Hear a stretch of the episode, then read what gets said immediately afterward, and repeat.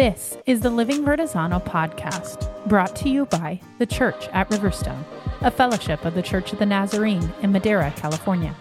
Our episode today looks at Psalm 126, a song of ascent containing worship, praise, and expectation. Together, we discuss how noticing, remembering, and sharing what we've seen God do can be a source of joy to the world.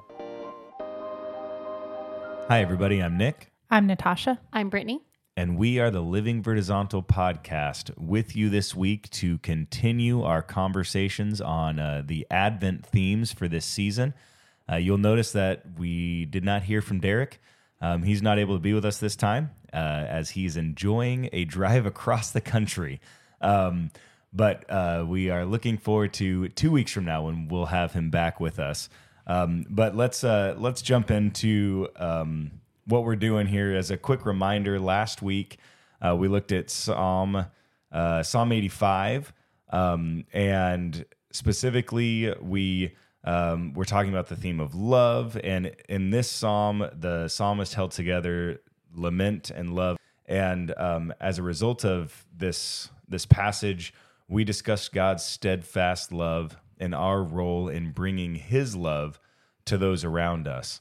Um, this week, we continue our Advent series uh, from the joy of every longing heart.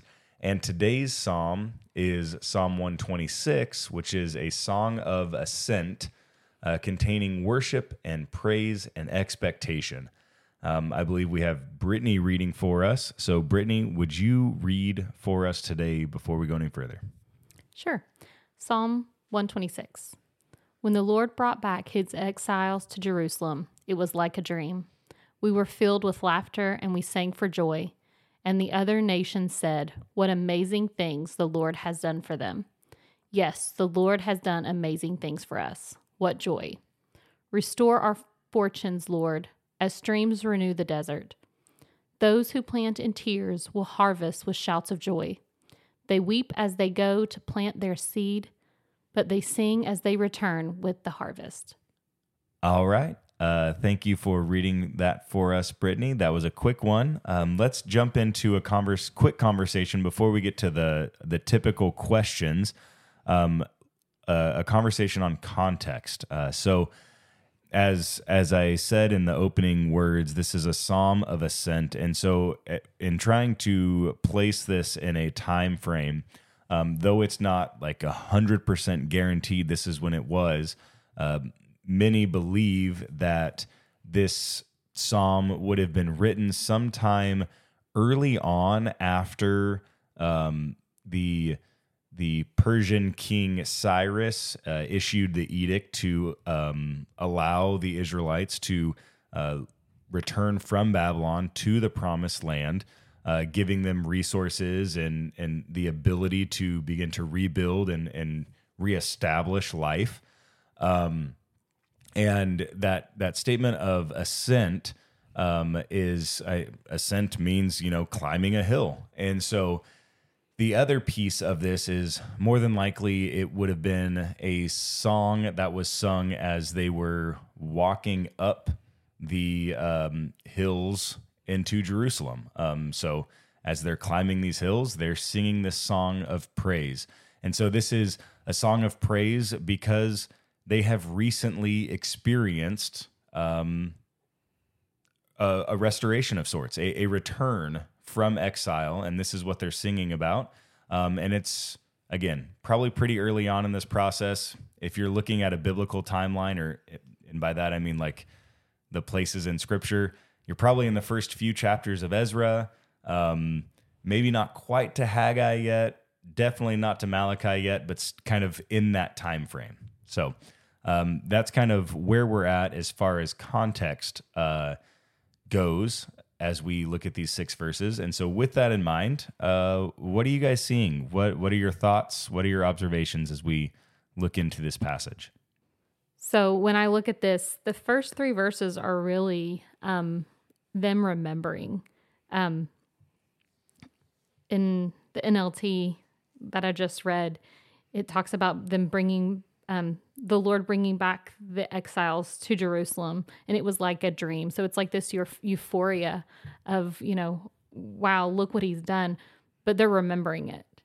Well, and I think as we talk about Advent and as we talk about this week's theme, which is joy, I mean, this is this is true joy when we can recount the things that God has done, the miraculous works that we've seen him do, the places of deliverance that we've experienced. Those are the sources of of true joy in our life. And so I think that this reminder to continually remember, to never forget um, the story that he's writing in your life and that he's written in the lives of those who have come before you or who are living simultaneously with you um, to remember what he's doing and that he is at work and and those are the things that bring us joy yeah when when i think about this uh, word joy i know that um, one of the tables this past sunday that was one of the questions that was asked like what is joy? What does that what does that mean? What does that look like? What does that feel like? And i think that's a important question but also difficult question to answer because even as that was shared with me that that was a question that was asked i was like man what would have my response been? I, am not exactly sure because I, I feel like joy is is more than an emotion right it's more than just happiness though happiness is definitely f- for sure part of it um it I guess a word that I would think of is peace, but peace is also different than joy, right? And so, like, peace is part of joy.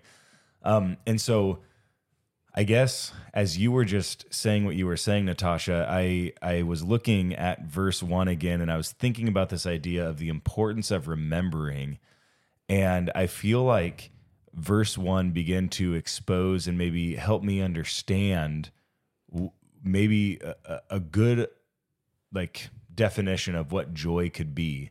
And specifically with this statement of um, when the Lord restored the fortunes of Zion, oh, I mean, specifically the statement of the entirety of verse one, um, we were like those who dreamed.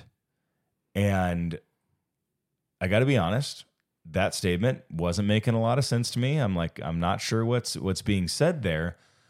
But uh, if I were to think about like people who have been living in captivity. They are away from home. They desire to be home, but they're not.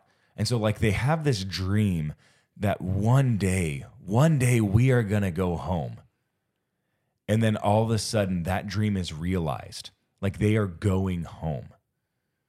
I, I don't know that I could fully fathom the the range of emotions and the, the range of feelings that they would have in this moment. But I suppose if I had to like ascribe a word to what they were experiencing, it would probably be joy. Like um, in, in the the footnotes of the NIV of, of my Bible, it says uh, another way to put it instead of just uh, we're like those who dreamed uh, it, it says, or those restored to health. Like when I think about people that I know um, who have been going through like a sickness, a sustained sickness for a long period of time, and they just they want to be healed. Like they don't want to have to experience that sickness anymore. So they have this dream of one day i'm not going to have to have this sickness anymore. And then all of a sudden that day comes. Like the best way to summarize probably what they're experiencing on that day is joy. It's like this this meeting of something that you have wanted for so long with the reality of that actually taking place. And you have this like intersection that results in joy. I, I think of um, a, a, a real life example of this. Um, I guess there, there's a couple of them that come to mind, but one of them is just with some some neighbors of ours that I I saw like the transition to joy take place. We, we have some friends who recently um, they were dealing with a, a sickness that that I mean it wasn't like months or years, but it was it was a, a, a couple weeks long and and there wasn't a lot of answers when they were in the midst of it. And I remember um, there was this one day that I was up on top of the house and uh, I was putting up Christmas decorations, uh, lights specifically, and I saw one of my neighbors walking out in front of their house and. Uh, he was moving um, some seats around or something. He, he was doing something in the cars, um, and and usually when I see him out front, I, I greet him immediately, and he's just kind of got this this jo- joyous disposition about him. Um, but for some reason, on this particular day, I didn't like stop what I was doing to talk to him. And I actually even had the thought go through my mind of, oh, you should say hi. And then this other thought of, no, you shouldn't. I'm to stay hidden on this roof. Like legitimately, this was the the thought that went through my mind. But then I sat there and I was watching him and I was like, man, something just looks off. Like it looks off. Um, and I did not yet know at that time that what was off is that the sickness had resulted in a hospitalization. And I didn't find that out until a couple of days later. And so I was like, oh man, like I can't believe like that I didn't say anything number 1, but number 2, like that's that's what was off probably is just this like existing in this daze of like what is going on. But then the, I mean, the good news is hospitalization is over. Everybody's health has been uh, restored. But then, uh, uh, like a week after that point, I saw him outside again, and everything had changed. Everything had changed. Um, they were still dealing with some of the repercussions of the illness, but they were on their the, the other side of things. And like his smile was restored and he was walking lighter. There was just something different about him, a different disposition. And all I could say is like it, looked like joy had been restored, if that makes any sense. And so like I, I just as I, I think about this idea of what the Israelites are are singing about and are um, remembering and recounting, I and you know also holding at the same time the idea that you know our our Advent theme this week is joy. I see. I see that the Israelites are, are are recounting their moment of joy, like, and and not wanting to forget that experience that they had and and that moment where the longing of their heart came into reality. As you were talking about that, I was thinking about like you guys and waiting to adopt London. Like I feel like that was like because there were moments where you're like, oh, like I'm sure it's gonna be fine. I'm sure, and mm-hmm. then they're like, but what if it's not fine? Yeah, just the so relief just of it, yeah, yeah, done. Well, I was thinking about you know, there's there's certain moments in in our life that I think, well, for for Derek and I specifically, that I know without a shadow of a doubt, like you could not convince me otherwise that Jesus did not ordain that. Like thinking about when we, when I lost my job in Modesto and we had couldn't I couldn't find anything in the Central Valley. We had to go to. We were on our way to um, New York. I'd had an interview at um, at Merced, like, and it just, you know, it didn't seem like it was going to work out. So it was kind of in the, you know, on the back burner. But the, the day that they he, they called me with an offer, and it was the exact amount of money that we told God we needed. Like, there's no doubt in my mind that that was God. And when I go through things, that is right now the single thing I think about. When I'm like, man, this is really hard. I just don't know if I'm going to be able to do this. And I think, but God did that. Like if he can do that, if he can even after people have told me that's, you know, that's unrealistic, that's not going to happen. There's no way that's going to work. And then he did it, then I can make it through whatever I'm going through because I know when I need him, he's going to come through because I've seen him do it. And I've seen him do it, you know, not just that time, but many, many other times. But right now in our life, that's the one I think about the most. Yeah, it's like these these moments, these snapshots in our lives where we see we have seen God show up, reveal the reality of his character that doesn't change, right? Mm-hmm. And so when we're sitting in a moment of uncertainty, we know the character of God because he has revealed it to us in various ways throughout our past in our our relationship with him. And so it's like in the moment we are able to to hold on to the truth of who he is and the hope of who he is because of who he has been, which gives us joy. Well, when also when I think about like those moments, in verse two, it talks about, and the other nations said, "What amazing thing the Lord's the Lord has done for them." The nations don't know unless somebody told them. Hmm. Our my children, they know what happened. We have told them and told them and told them and told them. they know God moved. And that not only, you know, that situation not only restored our like, you know, faith that God's going to come through, my kids who weren't really aware of the situation because, you know, they're children and I, you know, they don't need to worry about that stuff, but they saw they have heard us talk about it and talk about what Jesus has done, what he's done, what he what he what he's, you know, done before they were even born. Um and so that because we're talking about it, because we're, you know, saying, look what God did, my kids are getting that. And the mm-hmm. people around you can't be around my husband for very long and he not tell you some of the things that God has done in our lives. Right. And I think that's really a huge point. Like it's great for us to have that for us and restore our faith, but it's even more important I think sometimes to share that with others and in in that you have to share your struggle too. And I think we mm-hmm. talked about that um, a couple weeks ago. Yeah. And and when With we were talking conversation. Yeah, we were talking about yeah. lamenting and you have to share that lament and that struggle in order for people to share in your joy. You know, it's funny. I was just thinking about this concept, I guess, today and kind of having a conversation with Jesus as I'm typing out um, questions for Bible Club.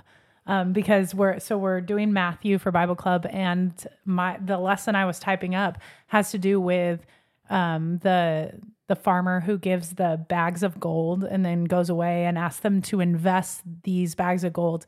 And when he returns you know two of two of the men have done great things and they've doubled what he gave them. And then the other servant took and hid his one bag because he was so worried that he would lose what he had. And the parable ends with the servant who buried his treasure being cast out and it's like God has given us this story. And so I'm I you know, I'm thinking I'm thinking mm. about this and processing this and I'm thinking God has given me these bags of gold in the stories and experiences that I have had in my relationship with him and it's my job and my responsibility to share these experiences just like you're talking about Brittany with those around me so that I can multiply his kingdom. And if not, then I'm a wicked servant because I'm not being faithful with what he's given me and what he's entrusted to me, which are pieces of his character. And that's a big deal. Um, and it needs to be shared.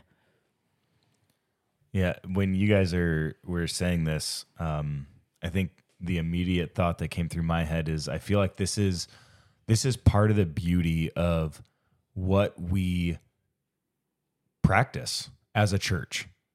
And this gets very particular, but I mean, whether it's our our midweek encounter group or um, on a Sunday morning, at, at both of those times, or, or, even in our kids group on Wednesday night or our our teen group on Sunday night, like I guess at all four of those times when we get together, one of the pieces that we talk about, that we talk share with each other, and that we talk to Jesus about is responding to one of Jesus's question in ministry, which is, Do you understand what I have done?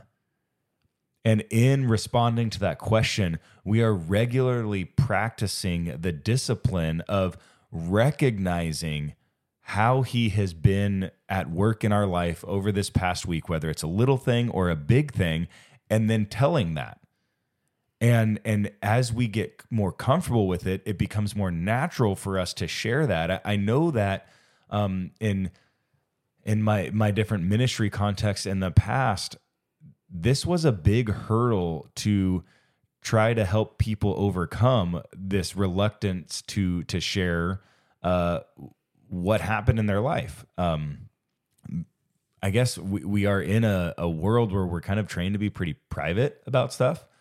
Um, and so it doesn't come naturally for us to just be like, oh, and then this happened and this happened and this happened.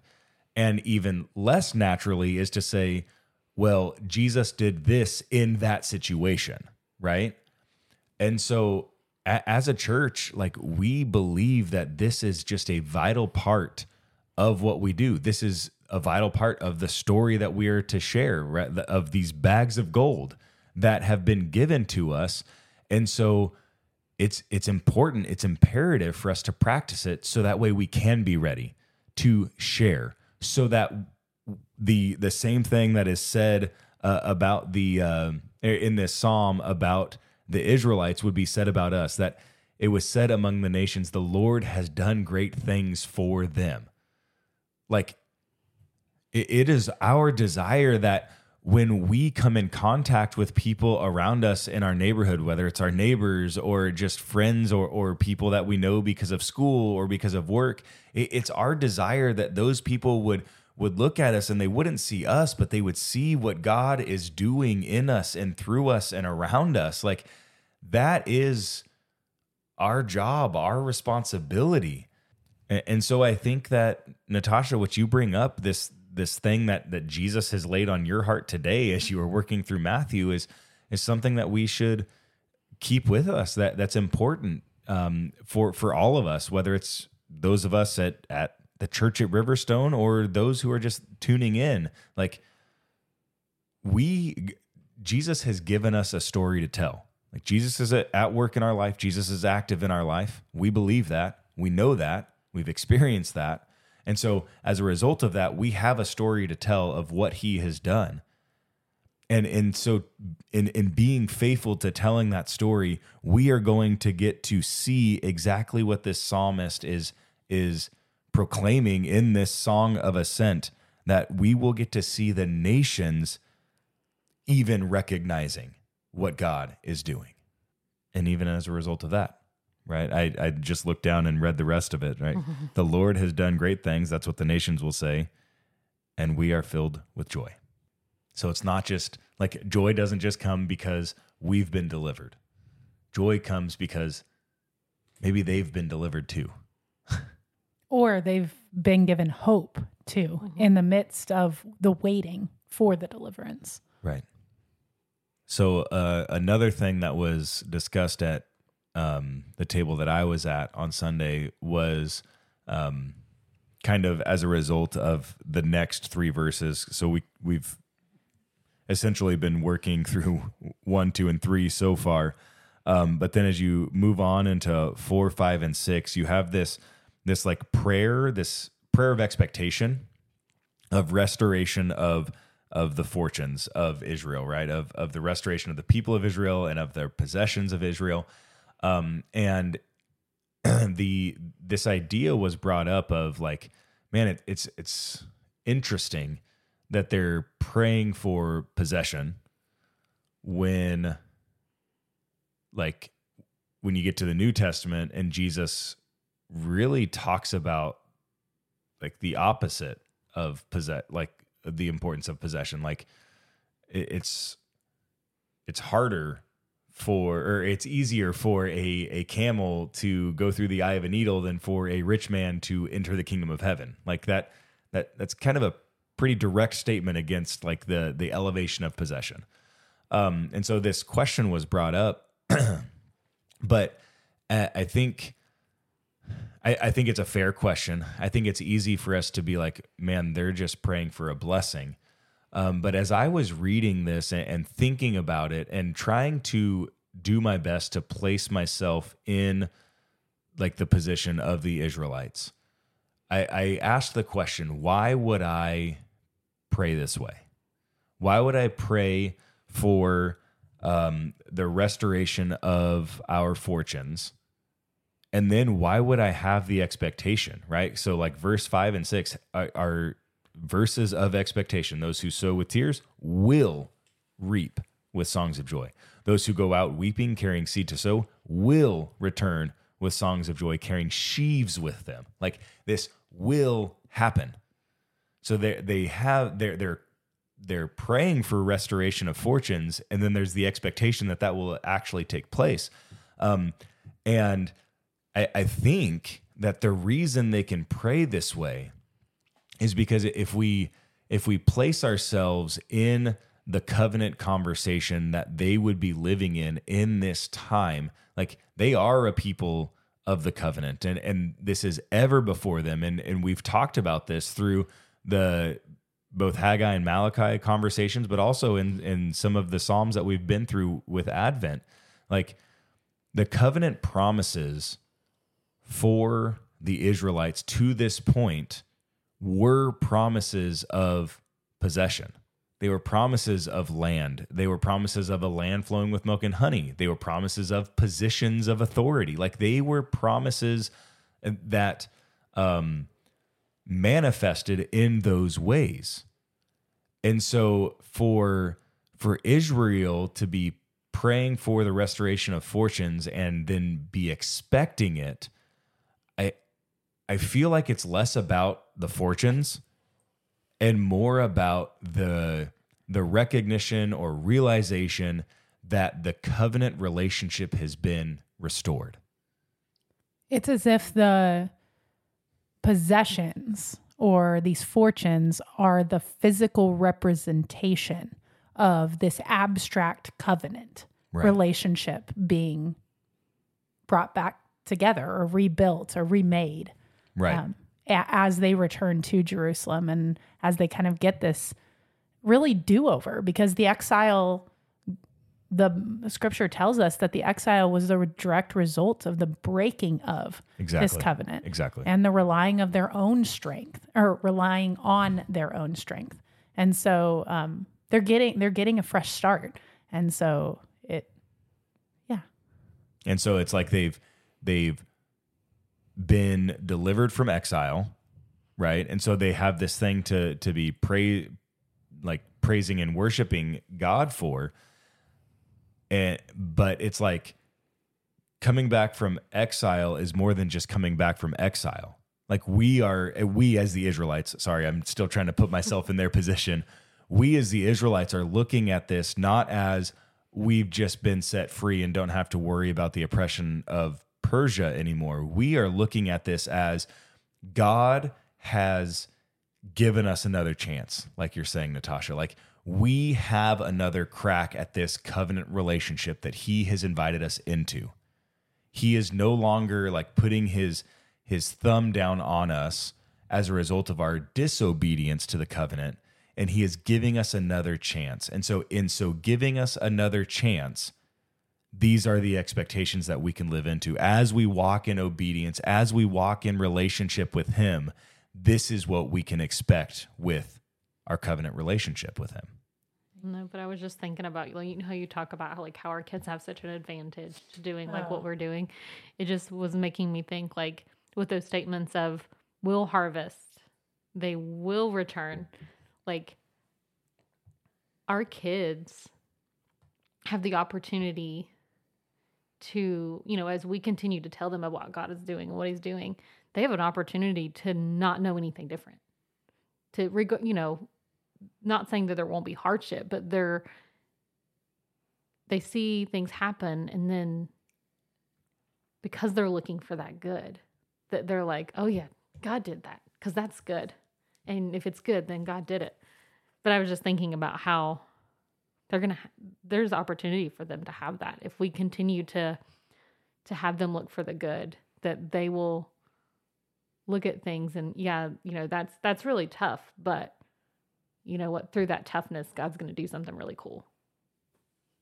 Well, and it's amazing. I was just actually thinking a little bit earlier when we were talking about looking for the good. I was thinking about my conversation with the kids at the table this week and before in the Advent time when we were sharing where we've seen good things happen um, before we went into our time of worship.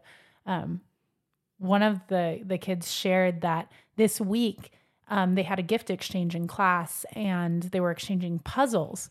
And one of the students had the good idea to bring four extra puzzles so for the kids who didn't bring them to be able to participate. And then it was those that that child who then called to the attention of the group the reality that well, and since that was a good idea, that good idea must have been God's good idea. And so God spoke to my friend to tell them to bring more puzzles for everybody, even though I don't know that my friend actually even knows Jesus. And so I just thought that's really cool. Like the kids can get this and they, you know, right. and as we continue to share and and tell these stories and be faithful with with the bags of gold we've been given, um, it really is. It's it's going to transform the lives of our children. And for me as a parent, I'm just excited to have this opportunity and to have this like i guess knowledge to know to do these things and then to get to see these practices implemented and actually get to see them begin to work because um, it's very encouraging and exciting. Yeah i mean even though we don't necessarily see the end of it we can walk in expectation mm-hmm. right? And maybe yeah like you were saying brittany that's how we can say this will. Yeah. It will work. Right. And i love that that I've always thought of the bags of gold as like talent or you know that kind of stuff. But to think of it as the stories that the things that God has done for us and things that he's brought us through as the bags of gold. And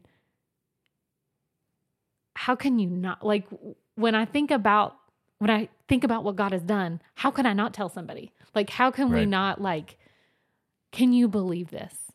And but I love that that as we continue to share that gold to it's going to multiply because it's going to increase people's faith. Right. It's going to increase right. our faith. It's going to increase our children's faith, the people around us, our coworkers.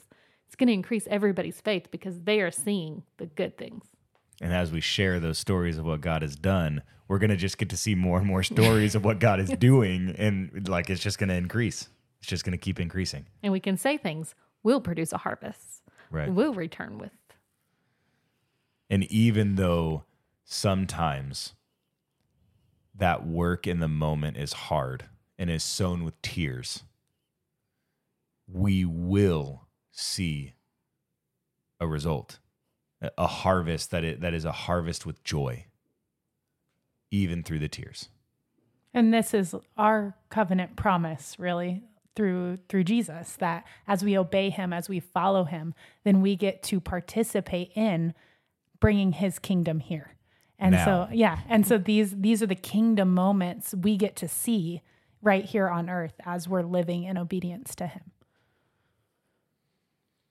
and so i guess i mean just be out of this conversation maybe that's what maybe that's where we end with the question of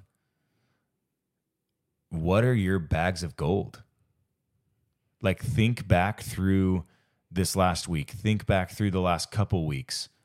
I mean, you can go back further. I'm sure we can find lots of bags of gold, but I would highly encourage you to keep it a, a current, keep it a, a recent thing. But what are the bags of gold that Jesus has given you that you can share with others so that you can see them multiplied? What are your bags of gold?